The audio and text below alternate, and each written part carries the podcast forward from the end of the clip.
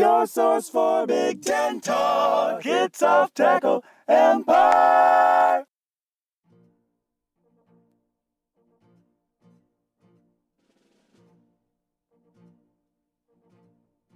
Welcome back after a week off due to technical difficulties to the Off Tackle Empire podcast. Uh, once again, I'm Steve Braun, aka Thumposaurus. Yo, Andrew Kraszewski here. Let's get right into it. Gotta discuss the most important conference championship game of the week, the MAC Championship, right here from Ford Field in our own Detroit. Um, And we for that, I will pour a win fight try Brewster of the week, which is from Brooks Brewing in Shelby Township, Michigan, the Husky Scout, to salute the victors of the only conference championship game that ever mattered. that was at least at all worth watching because Ohio State Northwestern was close on the scoreboard for a little while, but there was no way Northwestern was to win that game. Uh, before we do get to that, though, we did attend the MAC championship game, walked right up to the box office, and bought tickets for ten dollars. It was a really good game. It We Buffalo. needed an ID to buy the tickets, though, by the way. right, right, right. We got carded going into the MAC championship game because you know if I'm a high school kid and I want to get my illegal drink on, that's what I'm gonna do. Well, specifically, this Maction is not to be served for minors. This is not. This is only for the mature in Constitution. viewer discretion is advised. and yeah, Parental advisory, explicit content. and if I wanted to buy beer underage, I would definitely want to go and spend twenty dollars for a two-hearted ale in Ford Field. so you know. Hell of a game, as we predicted, uh, because for, for for two defensive teams, there were a lot of really incredible catches. Yeah, it the and the point totals. It's not like it was the Big Twelve championship game or anything. I mean, it ended up thirty to twenty nine, which Not that too far no, in modern modern football, that's kind of what you expect from any competent offenses is to at least get a few touchdowns on the board. but it was twenty nine to ten at one point. Yeah, and so then the last 20 points of the game scored by NIU in a furious second half comeback. And, you know, you said this during the game, Thump. It really did look kind of like different mindsets of each team. Buffalo clearly shrank in front of the moment a little bit. NIU, even though it had been a year or two, uh, certainly you saw that there was some experience, at least with the coaching staff, on how to handle this type of stage. Yeah, it was it was weird because we said going in that this is nowhere near the NIU of years past, and yet in the second half they come out slinging it, and just for for a brief moment there looked exactly like that offensive, uh, you know, that that hilarious to watch offense that we come to know and love. Yeah, well, and it's it's also not the NIU that we remember in the sense that they're actually they don't have to you know win a track meet with you anymore. They're perfectly capable of turning the screws on a really good Buffalo offense with a few guys that are going to play in the NFL. Uh, and like we said, deactivated that, and for much of the second half, really, I I think Buffalo scored some points in the second half, but it might have only been the one touchdown. They were moving the ball, but not getting any farther. Uh, one of the most notable things to happen during the game was it, in the intermission between the first and second quarter, the MAC commissioner challenged a uh, Oh, yes. ordinary citizen to a place kicking contest and, proceeded to dunk on his and ass. put the peon in his place. Yeah, the guy. I mean, the guy did what most people do in the field goal kicking things, which is just totally fuck it. Like it, you would think that most fans at a football game, especially ones who volunteer their interest in being at a field goal kicking contest, might have paid some attention to how you kick a football at some point in their lives. Most of them have never. And so it's pretty unusual for him to even get the ball off a tee. Usually it's just a thump and dribble, dribble, dribble, and it maybe makes it to the goal line. This guy got the ball in the air, but not very high, and certainly did not clear the crossbar. And then the MAC commissioner, wearing his pirate, his MAC pirate flag T-shirt, steps up and just boop hits the chip shot right over the bar, no problem. And then just sort of, you know, like, are you not entertained? Oh no! I, I got a picture of him. He just he drilled it right down the center. Yeah. Not that it was very far, but I got a I picture of yeah. it in the air. Yeah, it was like an extra point distance, or like a little further than that. But in any case, Let's see Delaney do that. Oh yeah, if he doesn't break it. I mean, to be honest, I'm not entirely sure that um, that our good old commissioner isn't playing a prolonged game a weekend at Bernie's at this point. I mean, it's been a while since he made an epic pronouncement like "consider them rolled," and now here we are in a subservient role. How many times has the Big Ten missed the playoff in the last few years because we're not in the pocket of ESPN and vice versa? I mean, Fair enough. anyway, We did see a mascot altercation as well. yeah, mascot fights It had was a bro down. Well, it was more of a come at me bro than anything. Um, you know, like one basically like one of those classic Jim Harbaugh in the Pac-12 type of you know, What's just a bunch deal, of a bunch bro? of chest Yeah. bumping and just you know, what what and you could just see the word bubbles over each of them. What's your deal, bro? And was What's your deal? Was that related to or after the occasion when the NIU mascot tried to murk on one of the Buffalo cheerleaders? I believe that was that was after. And she like she she let him on a little bit. I mean like she played along and then she man was like closing time of the bar all over again. Yeah, we. I don't know how much more we can talk about that without getting into problematic territory. Uh, we of course um, did have to pay tribute to our Big Ten West champions by spending some time sitting in front of the tarps that were covering up the advertising tarps that were covering up the seats in the end zones. Yeah, and we um I mean Mac does its tarp game correctly first of all because they've got their title game they've got their title game sponsor on there. They have the Mac conference emblem and look this game was lightly attended. I mean, even though NIU is not too terribly far, Buffalo is a bit further of a drive. Uh, Buffalo brought more fans, but still probably what six or seven thousand total, something like that, maybe a bit more. Did see an EJ Manuel Bills jersey. Oh my goodness, the jerseys we saw. Uh, what else the was Frank there? Gore Dolphins jersey. Yeah, yeah, the new Frank Gore jersey in the MAC championship game, in the building where the MAC championship game was being played. Where the hell did Frank Gore play? Miami. Like you, the U. The U, Yeah. So what? So absolutely no plausible relation Is- to anything about this game. I mean, the only thing I can assume is it's a fan of the Miami Redhawks making a Miami to Miami connection, being present for this game because they had looked into the future and realized they were about to be left out of a bowl despite going six and six. That's all I can conclude. I mean, it's a reasonable conclusion. Um, so anyway, yeah, we saw. Uh, oh, my favorite jersey that I saw was an honest God vintage Naaman Roosevelt jersey, uh, celebrating the uh, extremely prolific Buffalo receiver of 2009, their last run to the MAC title game. Which, of course, is a thing I know because I've been playing college fantasy football for a long time. Yeah, we Uh, do degeneracy here. You know that. But, But yeah, you know, you got a line of prolific MAC receivers from uh, from Naaman Roosevelt to Freddie Barnes to, of course, you had uh, Corey Davis of Western Michigan. Uh, Anthony Johnson was very prolific uh, whenever I didn't pick except him. Except when you played him, yeah. So uh, he was good again in this game. He was part of the reason Buffalo built that lead. Um, what was the first name of Tears, that receiver from Northern Illinois? Do you remember? I do not. He had a couple fantastic uh, grabs too. Yeah, but Tears played on all their fears, and uh, I don't remember what. So, oh, everybody went. Yeah, so now Northern Illinois rules, rules the world because everybody wants to.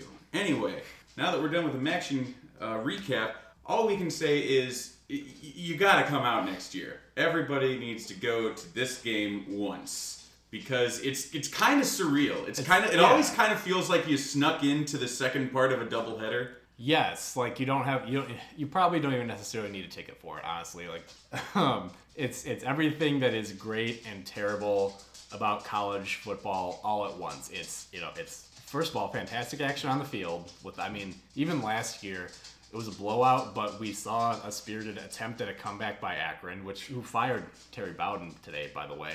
Um, Oh, no more Bowdens. he is the last of the Bowden line, isn't he? I mean, I'm sure he's got kids that are out coaching somewhere, Yeah. and some D2 team will take a chance on one, and then he'll win a couple conference titles, and then get a position at Florida State, or, and on and on the circle of life goes. But um, this is the first doggy throwdown we've had during recording for a few weeks now. But R2, hey, There is a there is a series of dog zooms occurring, which I think they're probably just sick of us talking about Maction.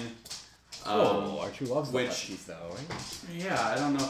The, the other the last thing I want to say was that Northern Illinois did when they score trot out an absolutely beautiful Siberian Husky uh, out into the end zone. It was an extremely good dogger, and uh, what a what a beautiful boy.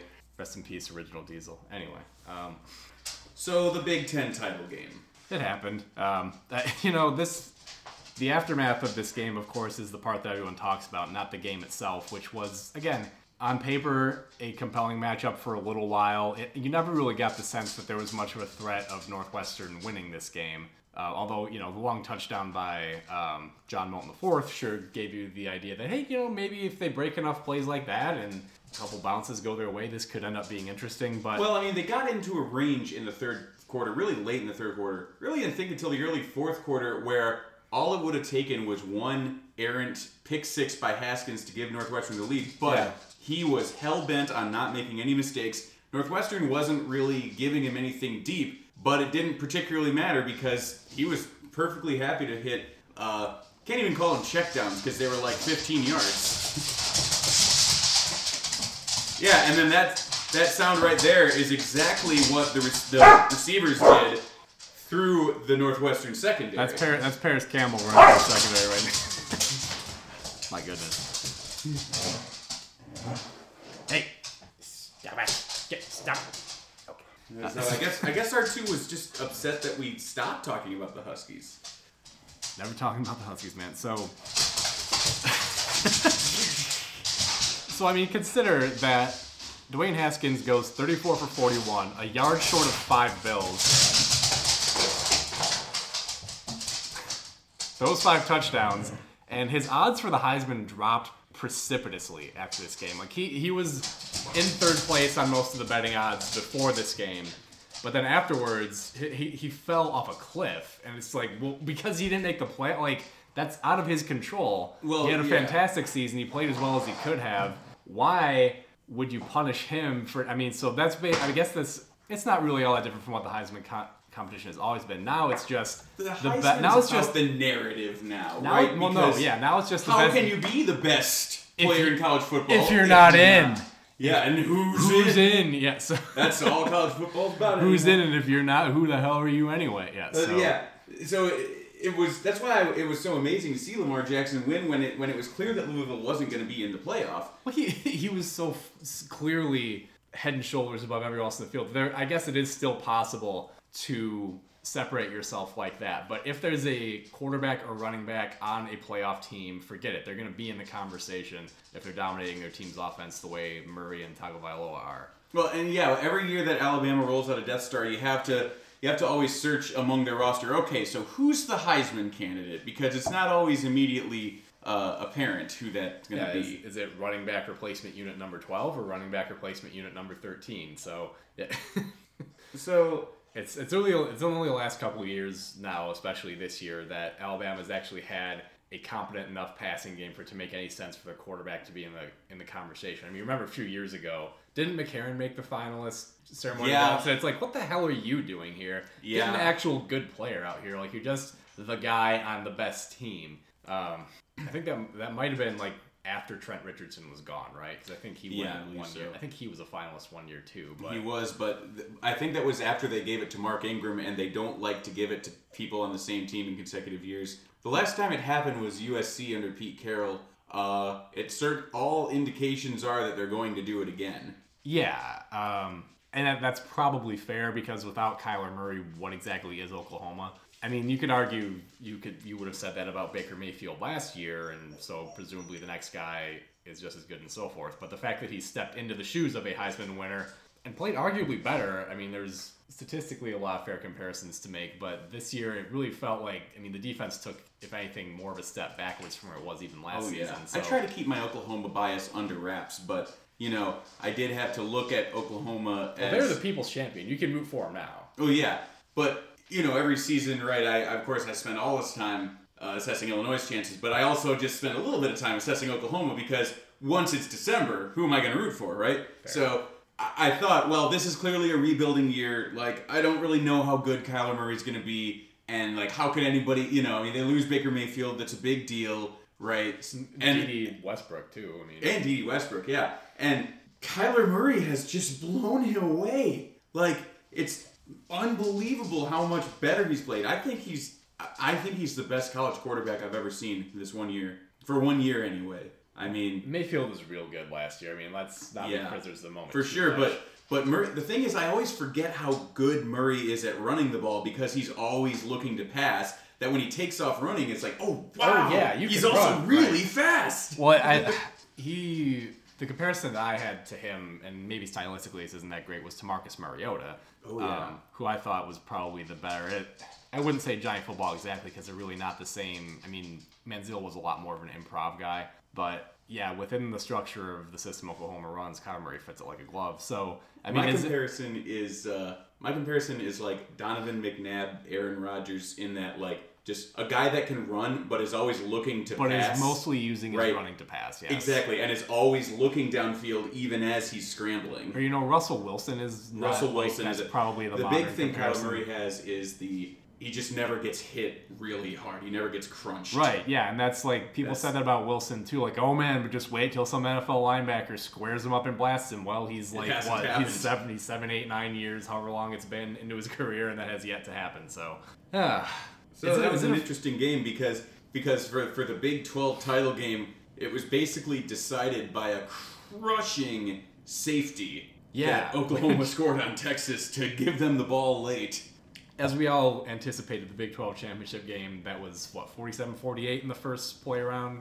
Um, 48-45. Yeah, decided by Dicker the kicker, who missed uh, Yeah, an extra we- point that would have given we- them the lead. we did of course all know that that was how the game was going to end up was the one critical defensive play. So, So to circle back to the Big Ten title game, Um, sure. I mean, like I said, you know, Ohio State let Northwestern hang around until they didn't. And the thing that kind of interested me was Urban having a ball, driving again at the end of the game, then opting to take a knee instead of piling the score up as high as he could. And I think that was probably because he realized he hadn't they hadn't won by enough, and that touchdown wasn't going to make a difference. They- I think maybe he had it in his head. It had to be something like 52 to three or whatever if he was going to jump Oklahoma, given that they won and won pretty decisively, I would say, in their conference game. Uh, they even won a back and forth, but they were they were ahead. They were already ahead of Ohio State, though. And Yeah. I don't. I mean, so yeah, and you know, if if you're a Buckeye fan right now, you're you're sitting there. you're Oh, damn it. what? Archie found the one toy we didn't put away. The Subaru. There's a Subaru boss track that uh, has been located by R2. So Look, R2's a UAW dog. If you don't buy big three toys, he's gonna he's gonna get the squeaker out of it. He's gonna sabotage. So Oh, the way that I interpreted that was, you know, really Northwestern did kind of do what they were trying to do, what they always do, which is when they are up against better teams, which is, you know, just keep them within striking distance. yeah, and just hope that something dumb happens such that you can take the game away. And so And at that point, I think, right, uh, they finally had pulled away, and I think Urban Meyer just wanted to get out of there. I guess I mean, Like, maybe at maybe at headache. What, what else is Um, there to do? You know, what else is there to do now? I suppose. And so, as I was mentioning before, Archie came in here with a foreign-made car toy. Uh, the, uh, the, you know, contemplate the reality of an Ohio State fan now. Your team is going to the Rose Bowl. You won the conference championship. You only lost a single game all season. And if I mean, Twitter is never an indication, right? I'm sure there are plenty of Ohio State fans who are able to soak in a quite good season and be happy with it. But you're sitting at number five and four teams got to go to play for the big trophy, the one that everybody wants now, thanks to ESPN, because nothing else matters. And so you're sitting there gnashing your teeth when you had a season that the other 13 teams in the conference would have killed for. Even Penn State, even Michigan, uh, even Michigan State has been there kind of recently. There are even several- Wisconsin, every all There are several teams. programs for whom this Ohio State season would have been by like the best in their history, bar none. Yeah, the best in their history, and certainly the best in recent history. I mean, if you want to think about teams again like Michigan State, Minnesota that had a lot of success a whole generation ago, Illinois. then yeah, this is the kind of season most teams wait 20, 30, 40 years for. And yet it's just another season for Ohio State when they don't have a national title. I mean, it's really a lot like what 2009, 2010 for Ohio State. Yeah, that year they played against Oregon In the Rose Bowl, yeah. prior, and it's like, God, shouldn't we have done better with this incredible talent that we have? Um, so you know, that being said, they've got to. We'll get into the bowl previews in a little bit, and then of course the other cloud hanging over the whole thing is what happens with Urban Meyer going forward. Is his health situation tenable? Is it thing, uh, or is he just going to take this opportunity to ride off into uh, more time with his family before taking the Notre Dame job in three years? Yeah, I really have no idea. Um, nor am I sure why exactly Ryan Day is like, oh man, you gotta lock this down, this guy down now because he's gonna he's gonna for sure lead some team to incomprehensible glory. Well, Not that I'm saying that he's a bad candidate, but I just like you know he doesn't he hasn't struck me as this guy needs to be the next coach at Ohio State. Well, Urban's regarded as being a defensive guy, yes, so probably does not take a whole lot of day to day direction in the offense. I mean, every head coach obviously gets their fingers on everything, but um, Especially Nick Saban. if you want to, I mean, what has carried Ohio State to the success that they've had this year? Dwayne Haskins in a passing game that takes advantage of the receivers they have. That presumably that credit would go to Ryan Day. I mean, the reason they lost, the big reason really that they lost to Purdue was that their defense just completely melted down, which was the case for most of the season. I mean, if Urban Meyer stays, does he really keep Greg Schiano after the? I mean, finally now in these last two games, their defense actually showed up and played to the level it should be playing to. Although Still allowed by a wide margin the longest running play for Northwestern from scrimmage. I mean, like no, like Northwestern doesn't break 80 yard runs. Their offense is not designed to do that. No, they had it, it wasn't a run; it was a catch and run. But they had Oh. an 80-yard touchdown against them at Still, Uh, but yeah, so it you know that being said, if you have your unfit wrong, then obviously there's not going to be anybody to tackle the guy if you're else. So um, yeah, that being said, a lot of questions for Ohio State in this offseason despite the great success.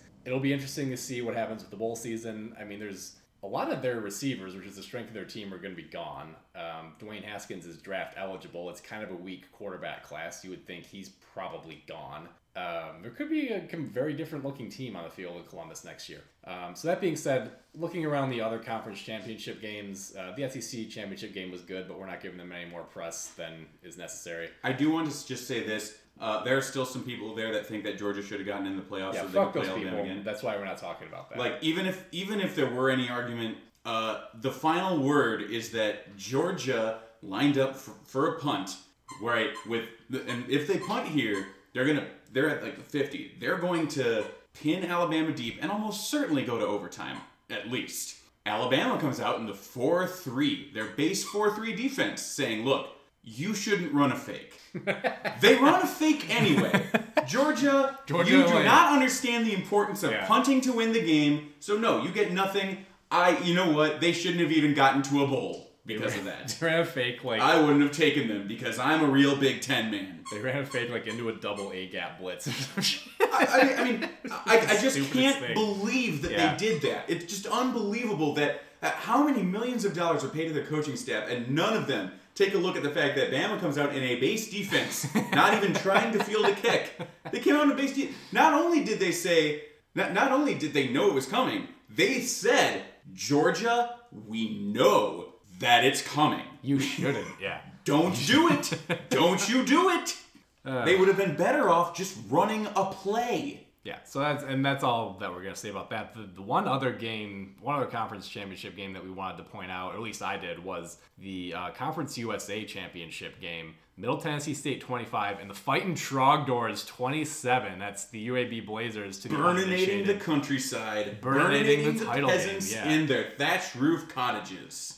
And the reason that that's a notable victory for again those of you who were FBS team for Bill- many years. Bill Clark was basically planning this whole thing. He had guys in there during a year where they couldn't field a team, but he had guys who registered. He basically gathered absolutely every cast-off misfit that he possibly could. Yeah, honestly, they could have made a season of Last Chance U about what Bill Clark yeah, did at UAB. it was really remarkable. I mean, that, and, and that's exactly like, can you think of a smarter approach than that? That's No, exactly that's- what I would do. Yeah, that's exactly what you have to do. And so Not that I'm a particularly smart guy, but my point is the real moral of the story here is why hasn't Rutgers hired Bill Clark yet? If there's anything, I mean, Well, I'll tell you who Rutgers needs to hire is uh, uh, a coach that they want to hire. They would be hiring the only coach in the conference to actually win the Super Bowl. Uh, the Green Bay Packers got rid of Mike McCarthy yesterday, and if you want college game day to come to Illinois, get Mike McCarthy versus Lovie Smith. Make it happen, Gers. God, what if we have to listen to Dallas Clark though? Ew. We're not Dallas Clark. What the hell am I talking about? Jason Witten. Dallas Clark. He's not commentating. What? where You know what? It's funny because I knew what you were talking about. do you spell toast? Like, But yeah, Jason Witten. I'm just thinking about Iowa because I have the box score of this Iowa Michigan State basketball game up. Which, by the way, brings us to programming announcements. I am finally going to quit being a shitbird and actually finally write out the basketball podcast, which we will record this next weekend and look back on like the first six weeks of the season. it's gonna be like four hours. It's gonna. This, is, this is such a nightmare. Yeah, I'll tell you it's, what. It's gonna happen. I bought the microphone, so I'm financially invested now. Yeah, and Brad Underwood in Illinois removed any doubt that uh, I would be a substantial part of this thing by getting trucked mercilessly up and down the court for 40 uninterrupted minutes by Nebraska ball. Now, six years ago, this kind of thing would get you fired at Illinois. Nebraska ball's ranked. That's not a, that's not the worst loss you could suffer. Um, so yeah, I mean, we're before we get too far off the rails here. Were there any other conference title games or games this weekend period that caught your eye? Because again, we had probably more makeups this weekend than I remember there ever being. Well, I think I do also want to mention UCF. I hope that they keep winning forever. Um, man, it really sucks what happened to McKenzie Milton, and I think that the playoff committee absolutely held them held, that against them. Not that I think they would have gotten in, but they definitely held McKenzie Milton's injury, which is a horrible thing, uh, against UCF. Especially considering their backup, especially in this game, played really well, and that's the Well, they got down 17. What it was 41 to 24. Yeah, and then they ran- just absolutely trucked him. Memphis ran wild. It looked like they were going to roll up 70 points or so on them, given the way the defense was playing in the first half. But man, UCF, I mean, their crowd was there. They had this, um, I don't know how you would pronounce it because they, you know, they do Ohana, but they put 10 at the beginning, which is Milton's number. And like the band spelled it on the field. And they had a pad shell with Milton's jersey out there carrying. I was like, oh yeah, UCF's not losing this game. Even though like Darrell Henderson's running wild. Like, I mean, take your pick of any great running back of the last 20 years. Uh, Memphis has a really creative running game, by the way. If you're on the lookout for, say, a new head coach in another few years, Michigan State, um, that would not be the worst option you could pick. Mike Norvell has been a real interesting play caller for uh, really his entire career. It's a fairly young career, but um, he, he's done some pretty interesting things. He, of course, was uh, Justin Fuentes, right? Offensive Justin coordinator, Fuentes, offensive yeah, coordinator. he And he, was it Jay Norvell that was at Arizona State? Uh, one of the flying Norvells. Yeah. I, I, well, Well, he's, anyway. he's the only other Norvell I know of that's at that level, right? Yeah. I think it's just the two of them. They can make it if they try. um, so, uh, moving on to non-conference championship things. Iowa State. Congratulations, because of the limited field of participants, you are the unanimous, the first ever unanimous winner of Dick Trips in Review, in a victory no less, because you manage a three point win over Drake, an in state program that awards zero scholarships. Congratulations! This was a back and forth battle, and uh, frankly, Brock Purdy was absolutely outplayed by his counterpart. Yeah, yeah, a lot of that going on. It weren't Purdy. No. Uh, it's you know the the funniest thing of all this, of course, is that presumably on the Iowa State internet there is now the line being bantied about that happens whenever Iowa State plays better against Iowa than Hawkeyes think should be reasonable, which is It oh, was their Super Bowl. they're, they're, all their players wanted to play for us. They got real up for this game. Of course, they played us close. They were they were way more motivated. They cared. Which, speaking of which, if you're Iowa State, why did you schedule this game? You're they're what? They were seven and four before this weekend, I think. Seven or eight wins. They already had. You don't need it. You're not doing the pathetic Virginia Tech, Florida State thing, scheduling the 12th game to get bowl eligible, which did not work for Florida State, by the way. Uh, although, although Virginia Tech did pull it off. Um, but yeah, if you're Iowa State, why did you play this game? Um, that makes no sense to me. I would I would be so angry about this game even being scheduled. I'm I'm currently very angry about the fact that we that we like replaced a game on our schedule in 2020 with Illinois State because that's the kind of game that you're just like you can't win. You Yeah. it. You Yeah. can't win scheduling a game. But anyway, uh, congratulations Iowa State. Your source for Big Ten talk. It's off tackle Empire.